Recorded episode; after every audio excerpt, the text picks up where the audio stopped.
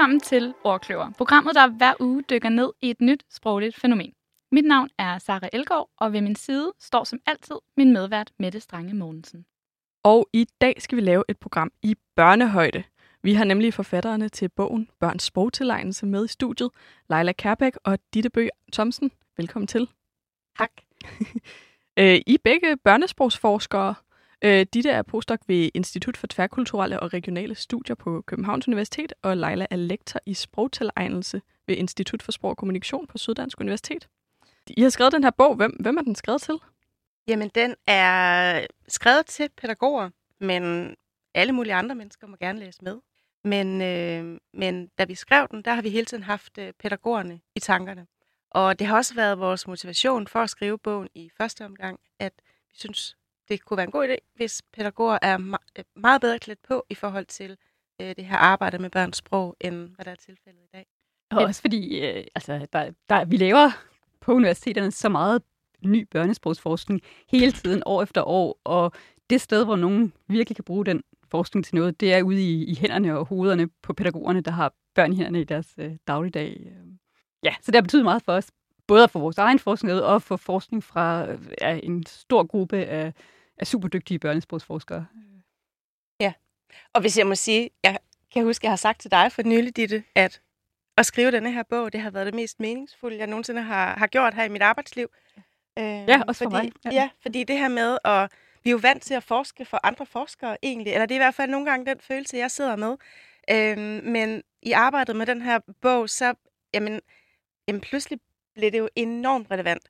Øhm, så, så alt det arbejde, vi har, har lavet gennem, gennem mange år, og som alle mulige andre har lavet gennem mange år, det er jo ikke bare vores egen forskning, vi præsenterer her, det er jo, øh, der er jo mange, mange, mange, mange øh, mennesker, som har, øh, som har, har bedrevet den her forskning.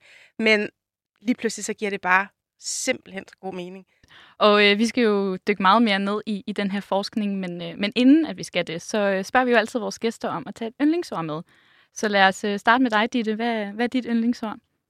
Øh, Jeg har rigtig, rigtig mange yndlingsord i det hele taget. Men hvis det skal være et ord, der har noget med børns sportslæring at gøre, så er mit yndlingsord øh, den dialogiske partikel jo, øh, som i øh, hvis forskellen på at sige, øh, museet lukker klokken 5, hvor man bare giver nogen en oplysning, og museet lukker jo klokken 5, hvor man med den der lille bitte trykløse stavelse får signaleret, at både modtageren og en selv har en, har en fælles viden om situationen, en fælles forståelse af situationen.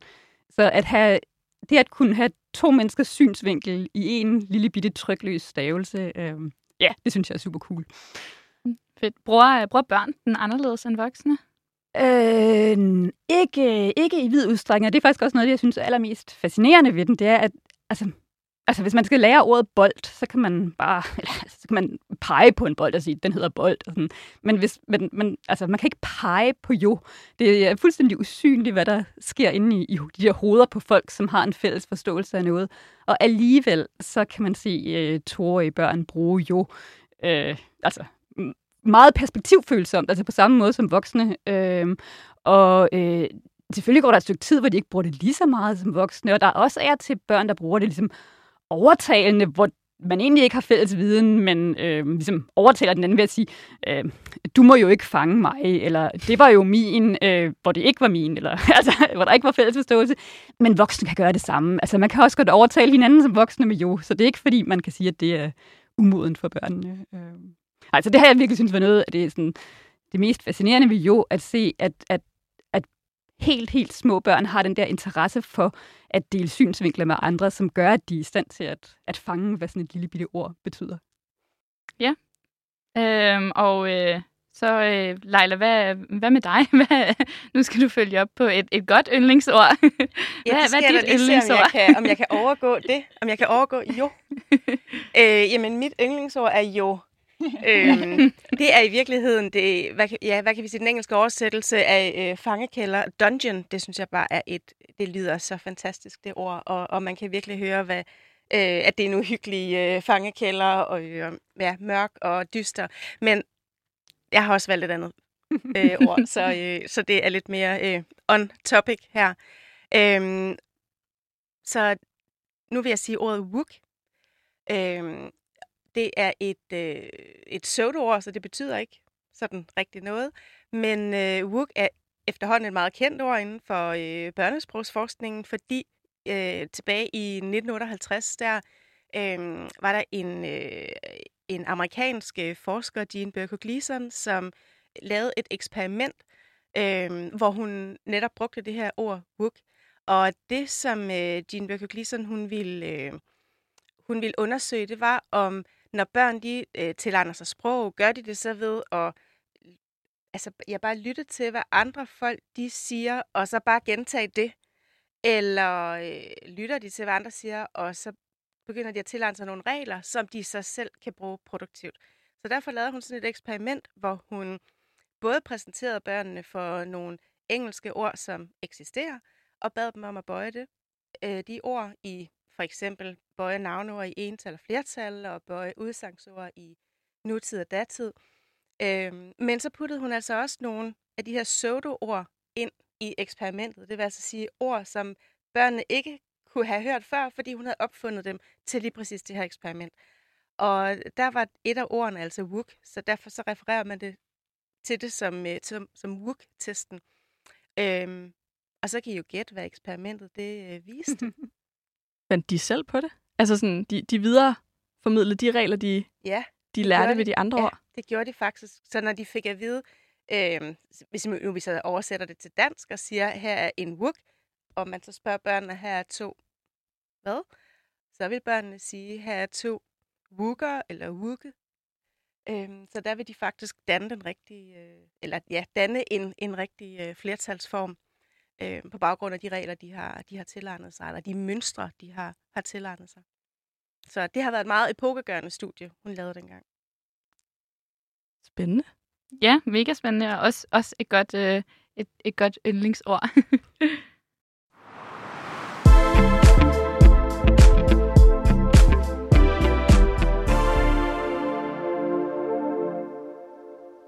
Vi skal i gang med at tale om børns sprogtilegnelse, og I har jo skrevet en hel bog om emnet, med lidt hjælp fra en hel masse kollegaer, som I også nævnte før. Øh, hvorfor synes I, der er behov for den her bog?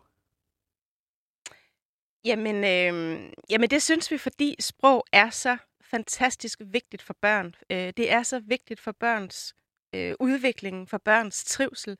Øh, altså både for børns trivsel sådan, altså lige her og nu, men også for deres trivsel på længere sigt, for deres øh, læring på længere sigt.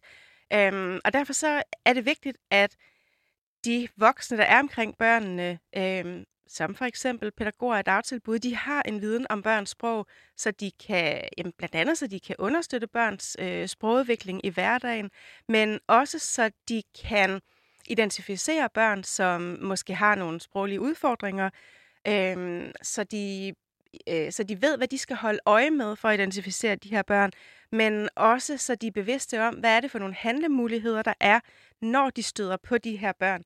Øh, så børnene de kan få den hjælp, de har behov for. Fordi vi ved fra forskningen, at det kan have meget, meget store konsekvenser, hvis børnene ikke får den hjælp, de har behov for, øh, så tidligt som muligt. Hvilke konsekvenser altså sådan, kan det have? Jamen, det kan blandt andet betyde, at børnene øh, ikke trives så godt som andre børn øh, lige her nu. Øh, børnene kan blive, øh, altså det kan påvirke dem socialt, påvirke deres sociale relationer, øh, med andre, til andre børn, for eksempel, fordi de har svært ved at, at udtrykke sig øh, øh, i, ja, i sammenligning med andre børn. Men på længere sigt kan det også have nogle øh, konsekvenser i forhold til, når børnene de starter i skole, øh, skal til at lære at læse, kan det, der kan det give nogle udfordringer. I forhold til at lære i skolen, kan børnene være udfordret. Og vi ved fra forskningen, at det kan betyde øh, en, altså det kan simpelthen kan påvirke børnenes skolegang helt generelt øh, børn, der har sproglige vanskeligheder, som ikke bliver opdaget i tide, så de ikke får den øh, hjælp og støtte, de har behov for. Øh, ja, der kan man altså helt tydeligt se, at det påvirker deres skolegang. Det kan betyde, at børnene de ikke, måske ikke færdiggør deres skole, de ikke får nogen uddannelse, det kan føre til arbejdsløshed, øh, og senere i livet kan det også føre til angst, depression, kriminalitet, øh, sågar. Så, øh, så det, er, øh, det er altså meget, meget vigtigt. Så vi kunne løse mange af samfundets problemer ved, at børn bare fik noget hjælp noget tidligere. Ja. Det er jo helt vildt.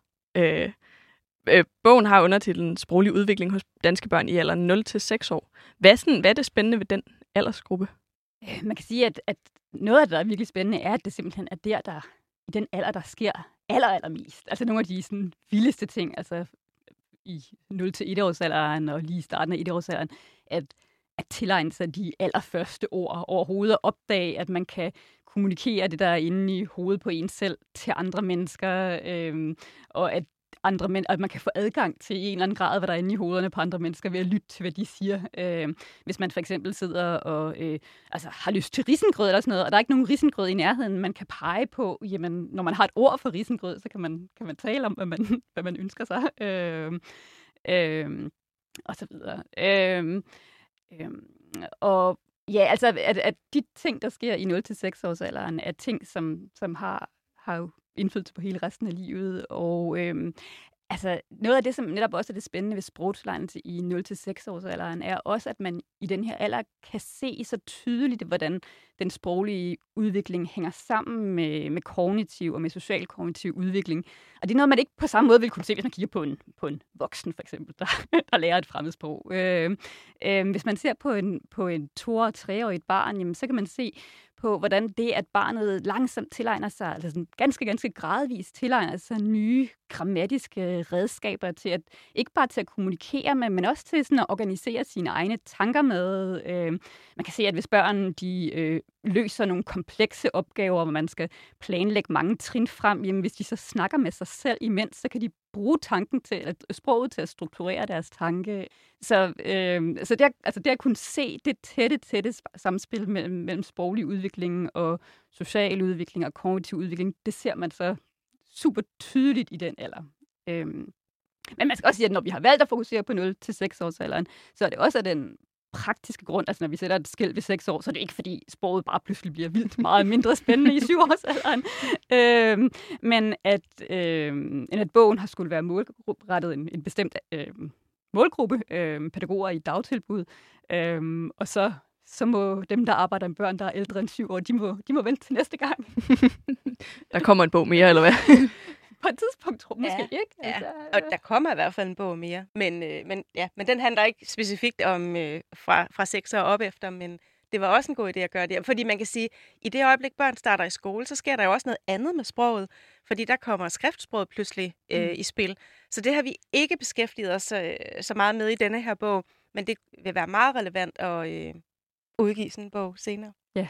Det børn, der er sådan, øh, før de fylder et år, nu nævnte du lige, at, at ved et års alder sker der meget. Ja. Før de fylder et, der kan de jo ikke snakke. Nej. Kan de stadig kommunikere, før de får talesprog? Ja, altså man kan sige, når de kommer ud af, altså, når de kommer ud af øh, livmoderen ved, ved fødslen. Øh, altså fra begyndelsen så kommunikerer øh, menneskebabyer øh, med, med menneskene i deres øh, omgivelser, og de kommunikerer med øh, de kommunikerer følelser, ikke? Altså med, øh, med stemmeudsving og ansigtsudtryk og armbevægelser og, øh, og altså, det er der ligesom hele, hele vejen, så der er masser af social kommunikation, som, som er førsproglig. Øh, og det er der også masser af kommunikation nu mellem os som voksne, der er, hvad skal man sige, ikke sproglige, eller øh, ved siden af sproget, øh, medsproglige. Øh, så, så der sker, altså øh, ja, så det, det kan barnet i den grad. Øh, men der sker noget, noget, altså hvis et barn kan også for eksempel i den der tidlige øh, fase, øh, måske omkring etårsalderen for eksempel, selvom barnet ikke har sagt sit første ord endnu, kan, kan mange børn for eksempel pege på ting, før de har ord for dem. Øh, og så kan man pege på glasset og kommunikere på den måde til hinanden, at man er interesseret i glasset. Måske fordi man vil have det, men måske også bare fordi man er, vil vise nogen, hvor flot glasset er. Øh, ja, så, så så de første ord, de vokser ud af en, af en allerede meget rig kommunikation. Øhm, men den bliver, hvad skal man sige, det bliver meget lettere for barnet, når man så har systematiske kommunikationsredskaber, og ikke bare skal ligesom, være afhængig af at gætte sig til hele tiden, hvad andre mennesker øh, vil kommunikere med dem. Og derfor er det jo også enormt vigtigt at, øh, altså at kommunikere med børn, før de selv begynder at, at sige noget. Altså at tale med børn, før ja. de begynder at sige noget. Hvis man jeg har faktisk hør, hørt nogen sige, øh, ej, men det, han forstår det jo ikke alligevel. Det har jeg sagt. Ups. så, kan jeg bare sige, så kommer han heller aldrig til det, hvis du ikke snakker med ham. Jeg har ikke nogen børn. Der er ikke, altså, der er ikke nogen børn, der er Der er kommet til skade endnu. endnu. Øhm, Men- Ja, og på samme måde, det man nemlig også så at opfatte det, barnet kommunikerer som, øh, som kommunikation. Altså, i- den der fase, hvor børnene ytrer deres første ord, der er jo masser af lyde, som, hvor man som forældre eller som pædagog øh, eller en anden nær voksen i barnets liv, kan være i tvivl om, om det nu er et ord, barnet siger. Hvis barnet siger ej, jamen er det så, betyder det hej eller ej? Øh, øh, hvis barnet siger ma, jamen betyder det så mad, eller var det bare en pludrestavelse?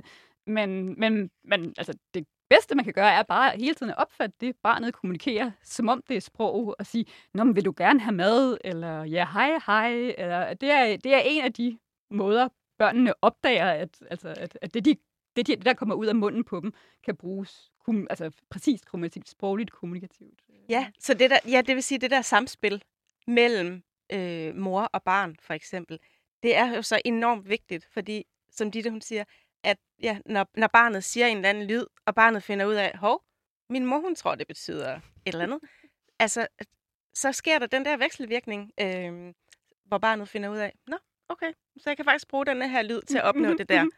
Øh, så, så, så det er enormt vigtigt, at man faktisk reagerer på, øh, på det, børnene siger og gør. Og der kan man jo sige, at der faktisk er mange børn i netop Danmark, og i modsætning til alle mulige andre lande, hvor børnene allerede er i daginstitutionen øh, i den alder, hvor de begynder at sige deres første ord, og hvor de på samme måde så faktisk er afhængige af, at der er en, en pædagog eller en anden voksen, en medhjælper, der har tid til at være tæt på dem og opfatte altså, de lyde, der kommer ud af munden på dem som ord. Øh, fordi de andre 9 måneders, eller 10 måneders, eller 11 måneders, eller 14 måneders børn, vil måske ikke på samme måde opfatte det som altså, et ord, der kommer ud Ja. af munden på dem. Når barnet så ligesom skal lære at tale sådan for reals, altså det er ikke bare mamma eller de der pludrelyde, hvad, sådan, hvad, hvad, hvad er processen for barnet? Jamen altså, der er... Øh, øh, Det er jo egentlig den samme proces hele vejen igennem. Altså helt fra start til...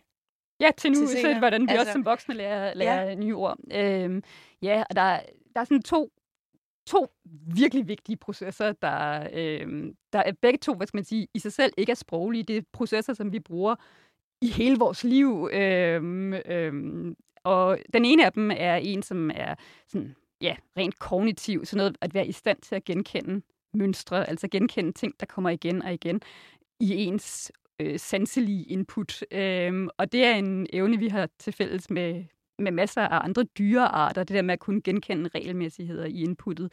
Så det vil sige, at hvis barnet hører ordet, eller de tre lyde på L og E i blæ igen og igen og igen, dag efter dag efter dag, i nogle kontekster, hvor der også er blæer i nærheden af barnet, øh, øh, så, så har barnet hukommelse øh, til at, at huske, at de der tre lyde, de kom i samme rækkefølge øh, igen og igen og igen, og opdage, at her er et eller andet, som er, er noget i min omgivelse, jeg skal finde ud af, hvad er. Øh, og det er samme med alle de andre lyde, og det samme med, hvilke rækkefølger ord kommer i. Og det samme, hvis vi igen, som Leila siger, at det går igen i hele sprogturneringen. Hvis vi så kigger på de der flertalsendelser, Leila talte om før med huggerne, jamen så er det også den samme evne til at se, at der er noget, der kommer igen og igen og igen i ens sanseinput, og det er de der flertalsendelser. Hvad er det, de betyder? Øhm, så den ene del er den, netop den her kategorisering og mønstergenkendelsesdel. Den anden øh, super vigtige førsproglige egenskab, det er det her med, øh, lidt tilbage til det, jeg talte om med, med jo før, det er det med det socialkognitive, øh, eller det sociale i det hele taget. Øh, og også tilbage til det, I spurgte om før, med om børnene kommunikerer før sproget. Øh, så hvis man ser på alle mulige dyrearter, så er mennesket virkelig unikt i sin, i sin lyst til at, at dele interesse med, med artsfælder. Øh, så jeg sagde også det med glasset før, at hvis et barn peger på et glas, så er det ikke nødvendigvis, fordi de gerne vil have glasset. Øh, det kan lige så meget bare være, fordi, åh, jamen, min far skal også se, hvor flot det her glas er, eller min fætter skal også se det, eller man peger op på en regnbue, og det er ikke, fordi man vil have fat i den, det er, fordi man vil dele hvis man bare vide, at de andre ser det samme som en selv. Øh, øh, og på samme måde, som man er interesseret i, at andre skal, skal opleve det, man oplever og se det, man ser, så er man interesseret i, hvad andre er, er interesseret i. Så man har masser af studier med børn, øh, omkring øh, fra 9 månedersalderen og op med, hvordan de følger andres blikke. Øh, så at kunne se, hvor andre ser hen, og på den måde være interesseret i, jamen, hvad de er interesseret i. Og det vil også så nemlig sige, at når et barn så hører en, en sætning som, vil du have mere mælk, øh, så er barnet på forhånd typisk bevidst om, at det, den anden siger til dem, øh, har at gøre med mælken, og ikke har at gøre med loftet, eller den stol, barnet sidder på, eller øh, gardinerne, eller hvad som helst andet. Fordi barnet allerede har en så, så følsom, altså så skarp forståelse af, øh, hvad den anden er interesseret i. Så de, de der to evner til sammen gør, at barnet har super gode redskaber for, hvis altså det får en masse godt input fra de voksne omkring sig, øh, for både at genkende de lyde, der kommer igen som, som ord, og at forstå, øh, hvad de betyder, hvad andre mennesker bruger dem til at kommunikere med. Er det også de her to egenskaber, som, øh, lad os sige for eksempel, at øh, to børn de sidder øh, på en campingplads og leger sammen, men med to forskellige sprog. Ja. Den ene snakker for eksempel. Ja, to forskellige mm-hmm. sprog. Øh, er det så også de her to evner, der gør, at de rent faktisk kan sidde og lege sammen og egentlig forstå, hvad det er, de sidder og leger med?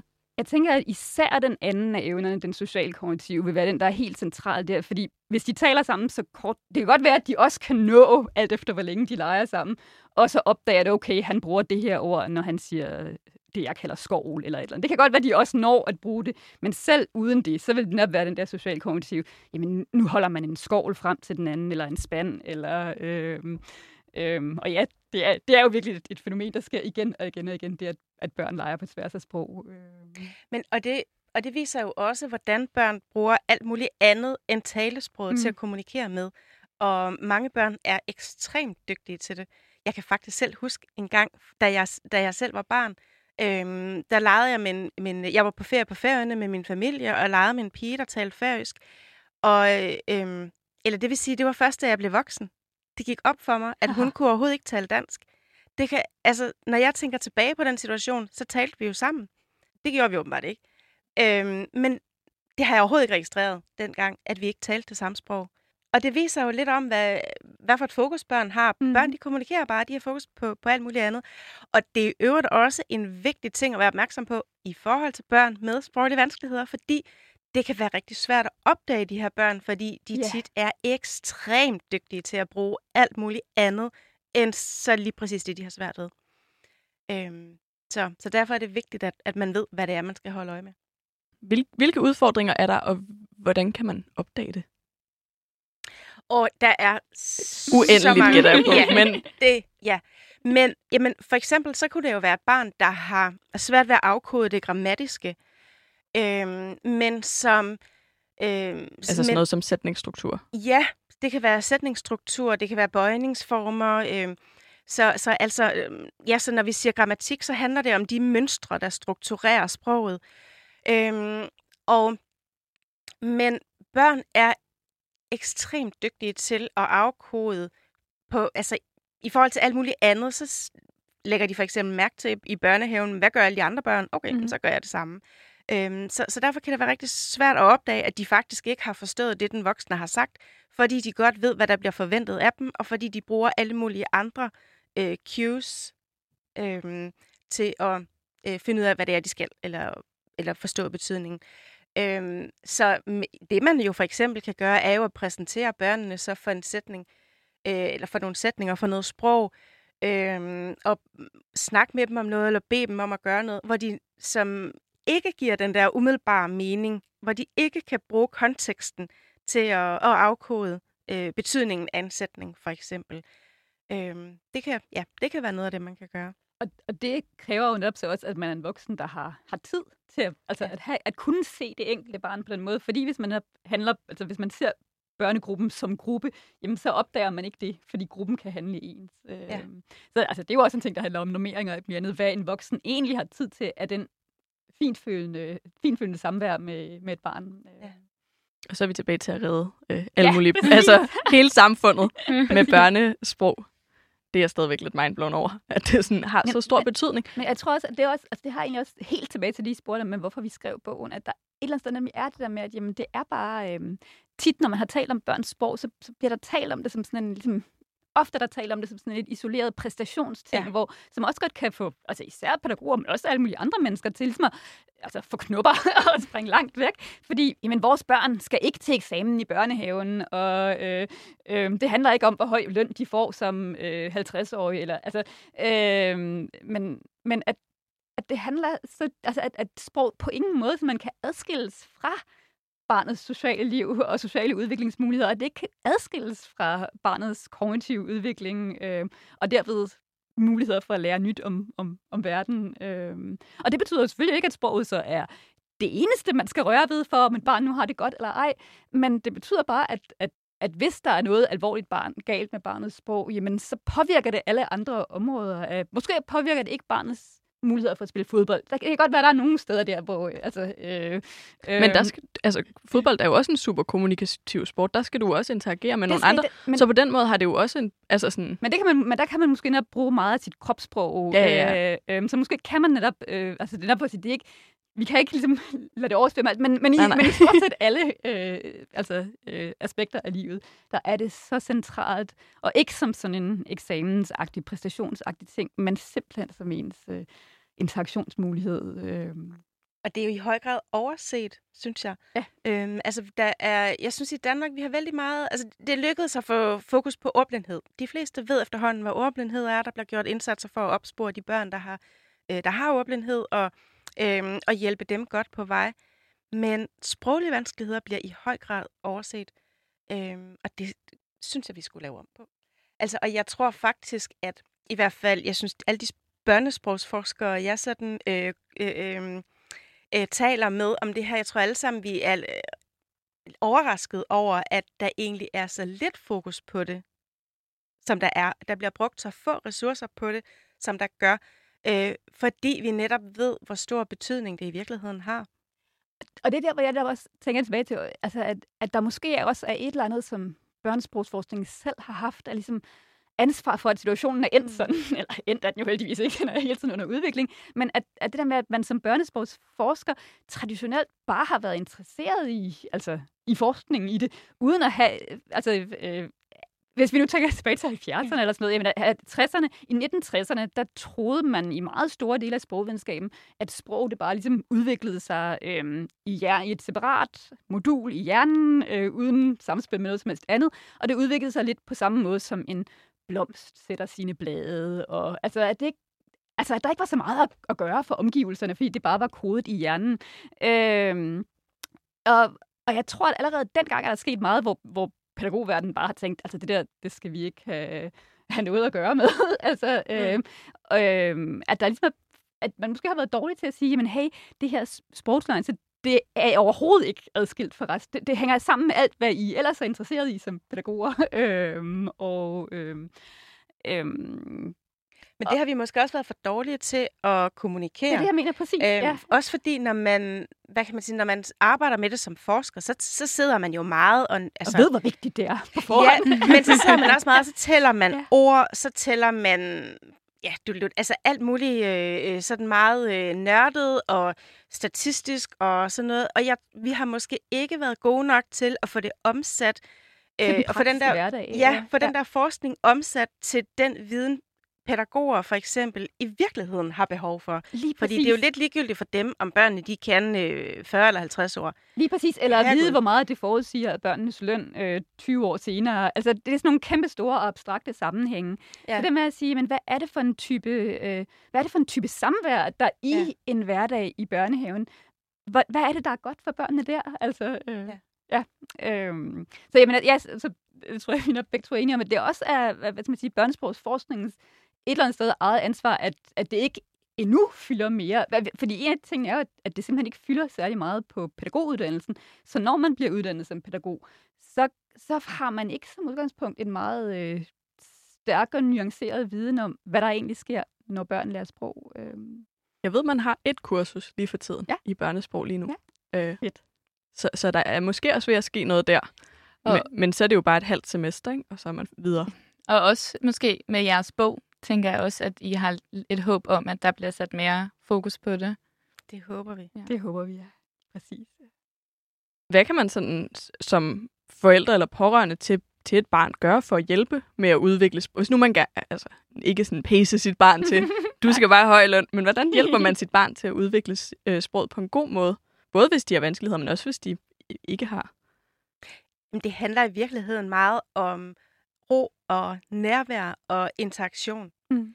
Øhm, altså det her med, at man, jamen, at man sørger for at være nærværende med sit barn, have øjenkontakt med sit barn, øhm, at man øhm, følger barnets interesse, øhm, at man, øh, når barnet kigger på noget, man selv kigger på det, sætter ord på det, altså i det hele taget sætter ord på de ting, man ser og gør og oplever sammen og, og mærker efter, hvad barnets tempo er, fordi, og tempo netop og interesse, fordi ja, det der med, at, at præcis at det at, at sætte ord på alt muligt i vores omgivelser, det er jo præcis det, der hjælper barnet. Og så samtidig den der balance, at man jo netop ikke skal sætte ord på ting, bare for at sætte ord på dem. Man skal ikke bare sådan sige, ja, her har vi en højtaler, og her har vi en blyant, og her har vi... Altså, øh, Altså, men at, være, at det netop er, som Leia siger, det med, at det, som barnet er interesseret i, og, og selvfølgelig kan man også netop, altså, man kan jo også selv tilbyde barnet ting, det kan blive interesseret i, øh, men, men netop den der konstante med følehornene for, hvad barnet så faktisk har lyst til at, øh, at lære om, øh, ja. eller at dele interesse om. Øh. Så for eksempel i den der periode, hvor ens barn siger, er det? Er det? Er det? Så bare svar.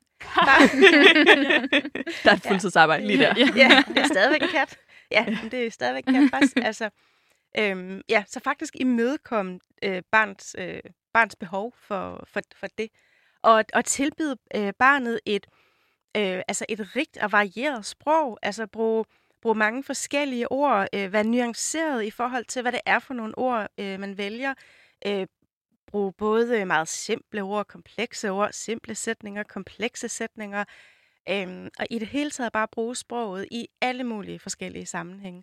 Og husk at give barnet selv lov til også at, at producere noget sprog. Så, Præcis, så det er vigtigt at få givet, at få givet plads.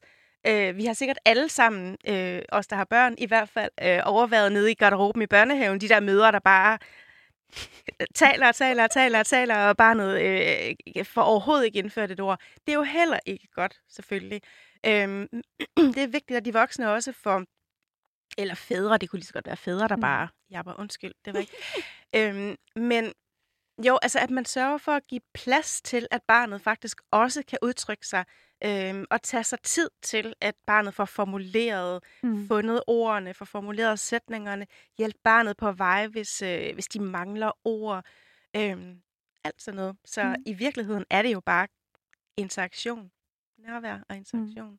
Og så kan man sige en meget, altså en meget konkret anden ting er jo også simpelthen det med at, øh, at læse bøger sammen, øh, at øh, læse billedbøger. Øh, øh, altså vi er alt efter alderen, men bare det med, at der er ligesom, begrænset, hvad vi, øh, hvad vi har af, af oplevelser i vores hverdag, og det så at læse bøger sammen, jamen det åbner alle mulige andre verdener for barnet. Øhm, og hvis vi taler om den der tidlige ordtilegnelse, jamen, så er det, at man både får støtten fra det visuelle i en billedbog og fra øh, det sproglige samtidig, øh, og man kan sidde og pege på tingene, øh, og også simpelthen det, at man så kan altså vi ved alle sammen godt, at børn elsker at høre de samme historier igen og igen og igen. Og når vi så tænker tilbage på det med børnenes øh, altså generaliseringsevner, så er det jo og det med deres evner til at genkende mønstre, så er det at få den samme bog igen og igen og igen, jamen det er jo præcis også, altså barnet ved godt, hvad det har brug for, når det gerne vil have gentagelserne, ikke? Øh, jamen at når man så hører den syvende gang bogen, jamen så er der nogle nye ting, man opdager i den, øh, men nu har man hørt det mange gange nok, øh, til at man husker dem bedre og så videre. Øh. Det der med sådan den der balancen mellem også øh, gentagelse og variation, og gentagelse og rigdom. Øh, ja. Der er jo mange ting. Ja, det er, jo typisk skønne. Det er jo nok det, der, jeg også tænker, så, så, så skønt ved børns sportscience, det er, at de ting, som er, er gode for barnets sportscience, det er typisk ting, som, som mennesker elsker at gøre. Altså, nemlig at have nærvær med hinanden og dele nysgerrighed. Altså, det der med, at, altså, at når et barn lærer nye ord, jamen, så er det jo samtidig det med, at man lige får lov til at se verden som ny med barnets øjne. Jamen, hvad er det her? Ikke? Altså, øh... Ja, og man skal jo egentlig ikke gøre en masse ekstra. Det tager Nej. ikke ekstra tid. Altså, det er jo bare, når man går hjem fra børnehaven, så, så taler ja. man om, at se, der er en fugl, og hvad er det for en fugl? Det er en gråsbog, og derovre er der en solsort, og se, der det er en kirke, og det her det er faktisk domkirken, og altså sæt ord på, på alle de ting, og også på de ting, barnet gør og, og føler. I, uh, I skriver i introduktionen til bogen, at den handler om dansk sprogtilegnelse. Øhm, er der forskel på børns sprogtillæring, afhængig af, hvor de vokser op, og sådan, hvilke sprog de skal lære? Ja. Kan du sige noget om det? ja. ja, altså det er rigtigt. I bogen her, der har vi forsøgt at, at virkelig fokusere på den forskning, der er i, i forhold til dan, altså, ja, tilegnelsen af dansk. Øh, men man kan sige, at vi har der er områder, hvor vi ikke har så meget dansk forskning endnu, og der trækker vi selvfølgelig på, øh, på, på forskning i andre sprog. Men, og det bør man i det hele taget gøre uanset. Altså det, det, det er vigtigt at, at se på øh, forskellige sprog, hvordan man tilegner sig forskellige sprog, så man ikke kun Ja, så man, så man ved, om det siger noget om tilegnelse generelt, eller om det er noget, der er meget sprogspecifikt. Øhm, men ja, sprog adskiller sig jo fra hinanden. Øhm, der er nogle sprog, som måske har en meget, øh, øh meget øh, komplekst øh, bøjningssystem.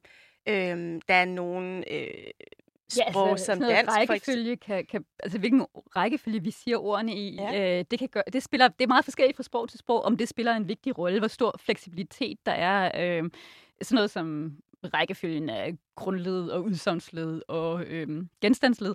Øh, det er noget, som er meget, meget fast på engelsk, for eksempel. Så man ser ikke den samme... Øh, altså, det er ikke spændende på samme måde at undersøge, hvad der sker, når, når engelske børn tilegner sig øh, rækkefølge, som det er med, med danske børn, fordi vi på dansk med fuld, øh, altså fuld korrekthed, eller man skal sige, eller fuld forståelighed, kan sige, øh, øh, kagen tager jeg, kagen tager jeg øh, eller kagen bærer jeg, og bollerne bærer hun, eller sådan noget. Øh, øh, hvor man sætter genstandsledet først, og sådan noget, hvor man bruger det med at bytte rundt på rækkefølgen til alle mulige pragmatiske forhold, hvor man, øh, hvor man vil signalere, hvad, der hvad man allerede har talt om, hvad den anden ved, hvad der er i kontrast til noget andet. Den slags ting kan man bruge ordslingen til på dansk på en helt anden måde, end man kan på engelsk. Så hvis man skal lære noget om, hvordan eller hvis man, skal, øh, hvis man skal finde ud af noget om, hvad der er den typiske udvikling for danske børn, der tilegner sig, hvilken række, hvordan man bruger rækkefølge til at vise, hvem der gør hvad ved hvem, øh, jamen, så, er man nødt, så, så kan man ikke trække på nogle studier fra, øh, fra engelsksprogede børn. Man er nødt til at se på, og man kan faktisk heller ikke trække på i særlig vid udstrækning trække på undersøgelser fra alle mulige andre sprog, fordi det er så specifikt, hvordan øh, hvad de enkelte sprog gør i det der samspil mellem, hvad der er grammatik og hvad der er pragmatik, og hvordan, hvordan sætninger bliver bygget ind i den større sammenhæng. Øh, altså det, det er bare et eksempel på, øh, på et af de her steder, hvor forskellen mellem øh, sprogene gør en stor forskel for, hvad vi skal tænke er, er typisk. Og også noget som netop, altså, du har arbejdet meget med tilegnelse af flertalsmønstre, og det er jo vidt forskelligt fra sprog til sprog, hvor mm. komplekst det er at tilegne sig det.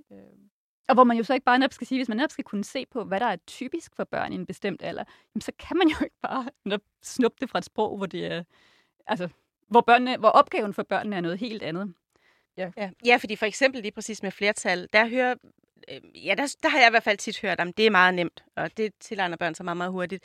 Ja, fordi det er og, så konkret, og siger man alle mulige ja, ting. Og, jamen, ja, og fordi de undersøgelser, man kigger på, det er jo typisk fra engelsk, hvor der er ikke så meget andet at gøre, end at bare sætte et S på. Altså, så, så det, er ret, det er ret enkelt. På dansk har vi bare øh, vældig, vældig mange. Vi har nogle af 20 forskellige øh, øh, bøjningsmarkører, altså forskellige mønstre, vi bruger kun til at danne den her flertalsform. Så det vil sige, at det er altså langt mere komplekst end for eksempel engelsk. Og ikke fordi det behøver at være sværere for børn som sådan, eller de behøver at tilegne sig det senere, men det er bare noget andet, og der er noget mm. andet, der så spiller ind. Øhm, en gang, der har man, der har man øh, haft en... Øh, altså, der har man ment, at de hvordan skal man sige altså de elementer af et sprog, som er øh, komplekse, dem vil øh, børn, der skal tilegne sig det sprog, så tilegne sig senere, end børn, der tilegner sig et sprog, hvor den, den, det samme øh, ikke er så komplekst. Men der er nyere studier, som faktisk peger på, at det måske er modsat. Øh, så for eksempel, sådan at for eksempel øh, børn, der, der skal tilegne sig sprog, som, som har meget, meget komplekse øh, bøjnings, øh, øh bøjningsparadigmer, bøjningsmønstre, de børn er faktisk ofte hurtigere til at tilegne sig det, end børn, der tilegner sig øhm, nogle sprog, hvor der, som ikke er så komplekse i forhold til denne her, de her morfologiske bøjninger. Øhm, og det handler jo formentlig om, at børn, øh, det, eller det er noget, vi tror, vi ved jo ikke, hvad der sker inde i hovedet på børn, vi gætter jo bare, men det kan jo i hvert fald hænge sammen med, at de her børn meget tidligt, øh, øh, hvad kan man sige, øh, på en eller anden måde finder ud af, mm, det her det er vigtigt i det her sprog, så det vil sige, her lægger jeg mit fokus. Øh, og jeg opdager, at der er en variation med bare, igen, alt ja. det med, at hver gang tilbage til det der med mønsterfinding, ikke? Altså, ja. at, at så snart man finder et mønster, jamen, så prøver man at forstå, jamen, hvad bruger andre det til at kommunikere? Altså, ja. hvorfor kommer, hvorfor er der forskel på det, der kommer ind? Øh, så ja, det kan blive meget mere øh, bevidst, øh, eller altså, jeg er opmærksomhedskrævende øh, fænomen, det hvor man kan sige, her er noget, der undrer mig. Øh, ja. Men og derfor er det også vigtigt, der er jo jeg synes, det er jo ofte, hvor, hvor man har troet noget i mange år om et eller andet, fordi rent logisk må det være sådan. Når man så undersøger det, øh, er der faktisk ofte, hvor det viser sig, mm, okay, det kan godt være logisk, at det øh, så ville være sådan. Det var det så ikke, da vi undersøgte det. Så derfor skal man også passe på med bare øh, at resonere sig frem til noget. Øh, for det kan man altså ikke altid. Det er ikke altid, øh, den der logik for, øh, fungerer sådan, som, som vi tror. Nej, det her med, at du siger, at, øh, at man nogle gange har måske gættet sig til inden for ja, øh, den forskning.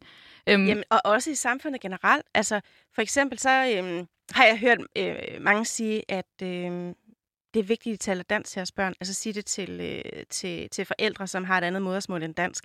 Det er vigtigt, at I taler dansk til jeres børn, fordi de skal høre dansk. I skal tale dansk derhjemme. I bor i Danmark, så hvis jeres barn skal, tale, øh, skal lære dansk, så er I nødt til at tale dansk til jeres barn.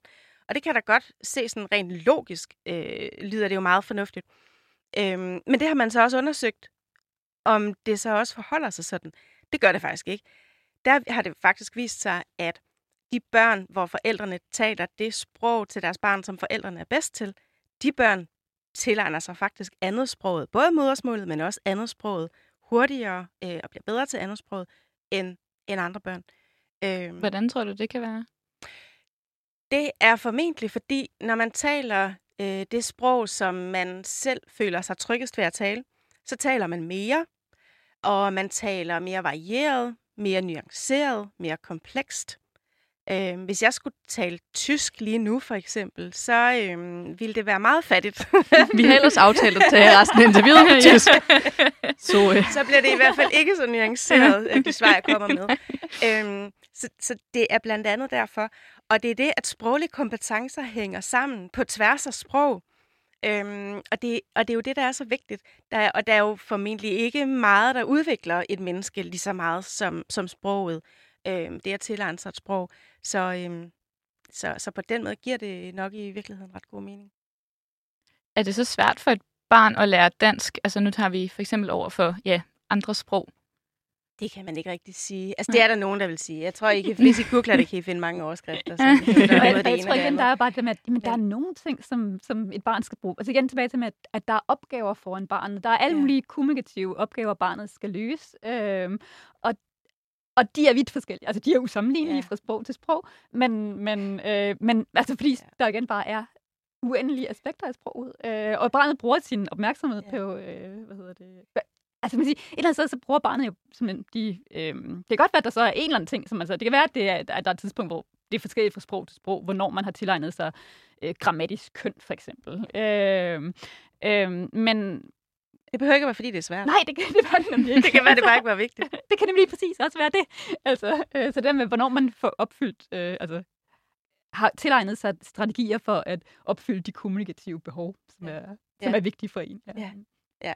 Og, og det kan vel også være forskelligt alt efter ja, den specifik, specifikke familie, eller den, øh, ja, den sociale ja. kontekst, eller ja. så, ja. ja så videre. Det, jeg det var ret sjovt, det var, at, at mange, jeg har arbejdet meget med sådan noget kompleks øh, sætningsdannelse, der handler om, hvilke synsvinkler vi har på ting. Sådan noget som, jeg tror, det bliver solskin i morgen, eller øh, jeg frygter, det bliver gråvejr i morgen, og han siger, jeg er dum, og alle sådan nogle øh, ja, synsvinkelsætninger. Øh, og øh, der havde jeg læst flere studier af, af engelsk, hvor man sagde, at det var sådan noget, børn tilegnede sig rigtig langsomt, fordi det var virkelig øh, socialkognitivt svært, og øh, ja, det tog lang, lang tid, før børn øh, lærte sådan noget. Og så sagde man øh, også, jamen det var nok egentlig også, så lavede man sådan nogle øh, ja, korpusstudier, det vil sige, man, man skrev skrev ud, hvad forældre øh, havde sagt til børnene øh, derhjemme, og hvad børnene selv sagde. Og så kunne man måle, at, at børnene, og, og både, øh, det var typisk mødre, typisk både moren og barnet, de sagde næsten kun sådan noget som, I think, I think, I think. Så det var sådan meget ensformigt, meget uvarieret, og man tænkte, jamen det er også derfor, at det er svært for børnene, fordi jamen, der er jo alligevel, altså, man bruger det så ensformigt. Så undersøgte jeg det i øh, danske børnehavebørns gruppesamtaler, øh, treårige, fireårige, femårige, øh, og de bruger de her synsvinkelsætninger så varieret og meget mere komplekst end de engelske mødre. Men, men det, man havde undersøgt, det var sådan nogle en-til-en kontekster, altså hjemmegående mødre, der gik med deres ene barn derhjemme, og så talte de to med hinanden. Mens de børn, jeg undersøgte, det var børn, der var i forhandlinger med hinanden om det ene og det andet, og hvem skulle være hvem i lejen, og hvis tegninger var flotte og grimme. Og, altså, der var så meget i spil hele tiden. Og når der var en masse i spil, jamen, så havde de også brug for et sprog til at øh, kommunikere alt det, der var i spil. Øh, lad os prøve at gå, øh, hoppe lidt tilbage til, øh, da Leila, du snakkede før om det her med øh, sprogtillæring ved flersproghed. Eller mm. ja, tosproghed. Det her med at have, lære, øh, eller kunne flere sprog.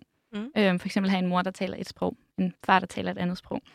Øh, kan du komme ind på nogle af de udfordringer, der er ved øh, sprogtillæring ved, øh, ved flersproghed?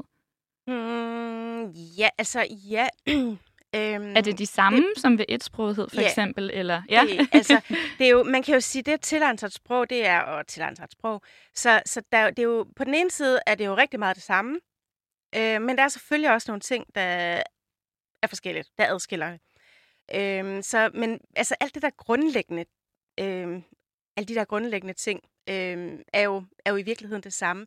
Men det er klart, hvis du tilegner dig to sprog, øh, så øh, som udgangspunkt får man ikke lige så meget sprogligt input på hvert af de to sprog, som hvis man er et sproget og udelukkende får input på det ene sprog. Og jeg skal lige sige, det er jo med forbehold, fordi to etsprogede børn får jo heller ikke lige så meget input på det sprog. Altså, så øh, jeg siger alt andet lige, vil det være øh, øh, forskellige øh, mængde input.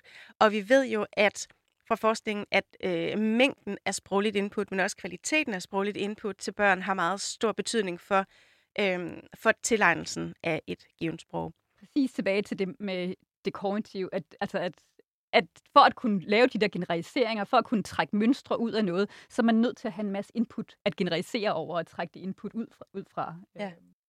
Jamen, grunden til, at jeg måske har svært ved at svare, nu er, at jeg, det er ikke rigtig noget problem at være tosproget. så måske der, hvor jeg sidder her og væver. Breaking det, news. Fordi, altså, det er jo ikke noget problem i sig selv at være tosproget. Øhm, havde det været det, så tror jeg ikke, vi har haft uh, engelsk, tysk, fransk undervisning i skolen. Øhm, Nej, det starter altså, jo helt vildt tidligt nu. Ja, nu starter man vel i en, er det 0. første? Ja, det er, det, det, er i hvert fald 0. først, men, i hvert fald ja, første, ja, så måske ja. også endda 0. Ja. ja. Øhm, så altså, og, jamen, der, det er ikke noget problem at lære flere sprog. Altså, tværtimod, der er en masse gode ting ved at, at tilegne sig flere sprog. Øh, også ud over, at man jo så vil kunne kommunikere med endnu flere mennesker i verden, jo flere sprog man, man kan. Øhm, så, øhm, Jamen, ja, og det er meget, altså, det her det er virkelig sådan en, en sproghistorisk parentes, men altså tidligere, der har man egentlig tænkt, at det, altså i, i meget af verden har det mest normale været, at man kunne, altså at man voksede op med mange sprog, altså ja. i australske øh, stammer, jamen der har man måske kunnet fire sprog, eller, altså det har været helt naturligt for et barn at vokse op med masser af sprog. Så har der været omkring nationalromantik i 1800-tallet øh, en forskning om, øh, et land og et sprog og et folk, øh, som, som stadig egentlig har påvirket, hvordan man op gennem 1900-tallet har, har, har tænkt det at være et sprog over for at være tosproget, og at det var kun at kunne et sprog og vokse op med et sprog, der var de normale, og alt andet var sådan lidt mærkeligt. Øh. Altså, det er en ja. arv, der sådan kulturhistorisk, vi stadig lever med, tror jeg, i, øh, i de spørgsmål. Ja, og så, men, og så er der jo selvfølgelig også en fortælling i samfundet nogle steder. Øhm, altså, hvor, hvor, hvor det der begreb tosproget bliver... Altså, øh, nogle gange bliver brugt lidt som et, et stempel, mm. øhm, at uha, her, her er der et problem, eller i hvert fald nogle potentielle problemer. Men og det kan der jo selvfølgelig også godt være, men så er det bare ikke på grund af de to sprog. Faktisk er der, er der nogle undersøgelser, der peger på, at børn, som øh, har en udviklingsmæssig sprogforstyrrelse, øh, hvis de børn øh, vokser op og bruger øh, to sprog i hverdagen, så vil de være mindre hårdt ramt af den sprogforstyrrelse end et sproget børn. Så det vil sige, det kan faktisk, øh, hvad kan man sige, det, det kan vaccinere lidt faktisk imod en sprogforstyrrelse, at man bruger øh, flere sprog øh, i hverdagen. Øh, altså, så der er ikke så meget dårligt at sige om at, at tilegne sig flere sprog. Før i tiden har man jo... Øh, der har man ofte advaret forældre. Altså hvis der var nogle børn, der havde nogle sproglige vanskeligheder, så har, øh, er der jo mange forældre, der har fået at vide, at det er nok bedst, I skærer nogle sprog væk, så, så, så barnet kun bliver udsat for et sprog. Men der er altså ikke noget forskning, der, øh, der understøtter, det understøtter i sådan en... Nej. Men det, der så kan man sige er vigtigt, det er, at for de børn, som på et tidspunkt skal øh, bruge dansk som deres øh, hver, praktiske livs hverdagssprog øh, i folkeskole og øh, resten af livet osv., altså at der, skal det, der er det jo vigtigt, at det input, de får i deres daginstitution, at det ja. er en høj kvalitet, og at der er, at netop fordi de, når du taler om det med frekvensen, eller hvor, hvor hyppigt børn hører noget, at de jo ikke får, netop fordi at det er en god ting, at forældrene taler deres modersmål derhjemme, jamen så er det vigtigt, at de får masser af godt input. Øh, ja. ja, fordi det er jo smart at tælle altså dansk, hvis man bor i Danmark. Ja, altså, altså. Det er det, og hvis man skal ja. gå i skole i Danmark, er det meget smart at kunne, kunne tale dansk. Så mm. ja, så skal børnene udsættes for, eller ja, og der er det jo netop, dansk i alle mulige andre sammenhænge. Ja. Og igen, at den, altså der kan man sige, der kommer det jo også igen meget ind på den slags, altså ting som normeringer, øh, hvor meget den altså voksne har en, en, en voksen i en børnehave så har tid til at interagere i små grupper øh, med et barn, der egentlig ikke har fået særlig meget dansk input andre steder ja. fra. Øh. Og at pædagogerne for eksempel også er opmærksomme på øh, at sikre, at alle børn er med i de sociale fællesskaber. Mm. Fordi børn hører...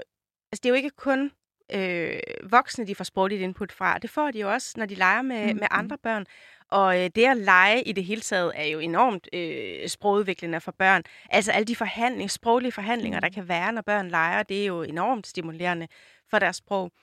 Øhm, men der kan man jo godt risikere, altså børn, som, som er sprogligt udfordret, at de måske bliver ekskluderet fra nogle af de lege her. Mm. Og der er det vigtigt, at de voksne omkring børnene har fokus på at få de børn inkluderet i lejene, fordi ellers bliver de jo dobbelt ramt. Ja. Øh, så får de ikke den erfaring, de egentlig skulle have haft.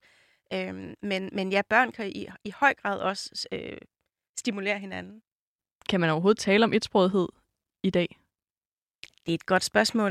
det kunne man nok i hvert fald, da jeg var barn. Øh, der havde vi også kun dansk tv, og der var ikke øh, nogen iPad med YouTube på, eller noget som helst. Altså i, i dag, der jeg vil, ja, i hvert mange børn, måske også de fleste børn, vil fra øh, en meget, meget tidlig alder øh, få sprogligt input øh, på andre sprog, mm. øh, typisk engelsk. Øh, ja, blandt andet fordi de sidder og ser forskellige YouTube-videoer, øh, tegnefilm, øh, de spiller øh, spil på iPad'en. Øh, jeg kan huske, mine børn var ikke særlig gamle, før de spillede sådan nogle Pokémon-spil. Og de skulle jo forstå mm. det der, der stod, mm. øh, for at kunne komme videre. Altså, så de var jo nødt til, for filen, selvom de gik i børnehave, var de jo nødt til at finde ud af, hvad det der det betød. Øhm, og så begynder man jo at tilegne sig det, selvfølgelig.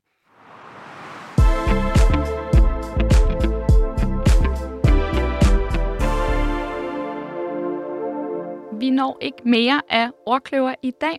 Tusind tak, postdoc ved Institut for Tværkulturelle og Regionale Studier på Københavns Universitet, Ditte Bø Thomsen, og lektor i sprogtilegnelsen ved Institut for Sprog og Kommunikation på Syddansk Universitet, Leila Kærbæk. Tak fordi I ville være med. Du har lyttet til Ordkløver med Mette Strange Mogensen og mig selv, Sara Elgård.